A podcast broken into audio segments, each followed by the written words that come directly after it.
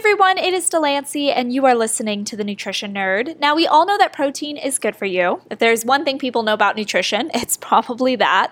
In fact, a lot of Americans consume far more daily protein than they actually need, though their choices may not be especially lean, low fat, or varied in source. But today, I want to go a little more in depth and discuss the exact health benefits of a protein rich diet in the hopes it'll give you some newfound respect and appreciation for the macronutrient. So let's start with recommended daily protein intake. According to MyPlate and the USDA, the exact amount of protein foods you need really depends on your age, sex, and level of physical activity. But generally speaking, you're looking at two to six and a half ounce equivalents each day. Those who are especially physically active may need more. Typical protein sources include meat, poultry, fish, dry beans and peas, eggs, nuts, and seeds.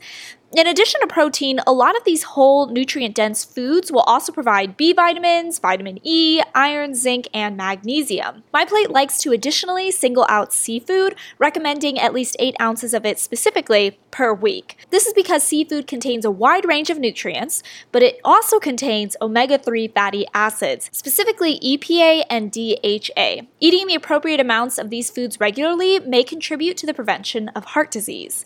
And your best seafood picks are going to include salmon, anchovies, sardines, and trout.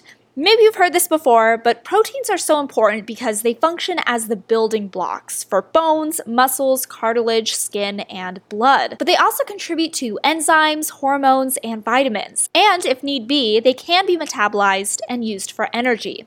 And as I mentioned earlier, a lot of Americans have no problem getting enough daily protein. But the thing is, their food choices for meeting these needs may not always be ideal.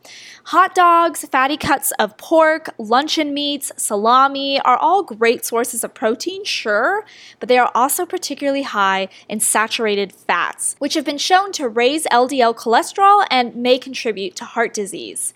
If these foods are high in fats and therefore calories, a high consumption of them may also thwart weight loss or healthy weight maintenance goals. So, with this information, I hope you'll learn to appreciate protein rich foods just a little more, but also have an understanding of the varieties in which they come in and eat them more mindfully. This has been the Nutrition Nerd. Hopefully, you learned something new today, and I will catch you in the next one.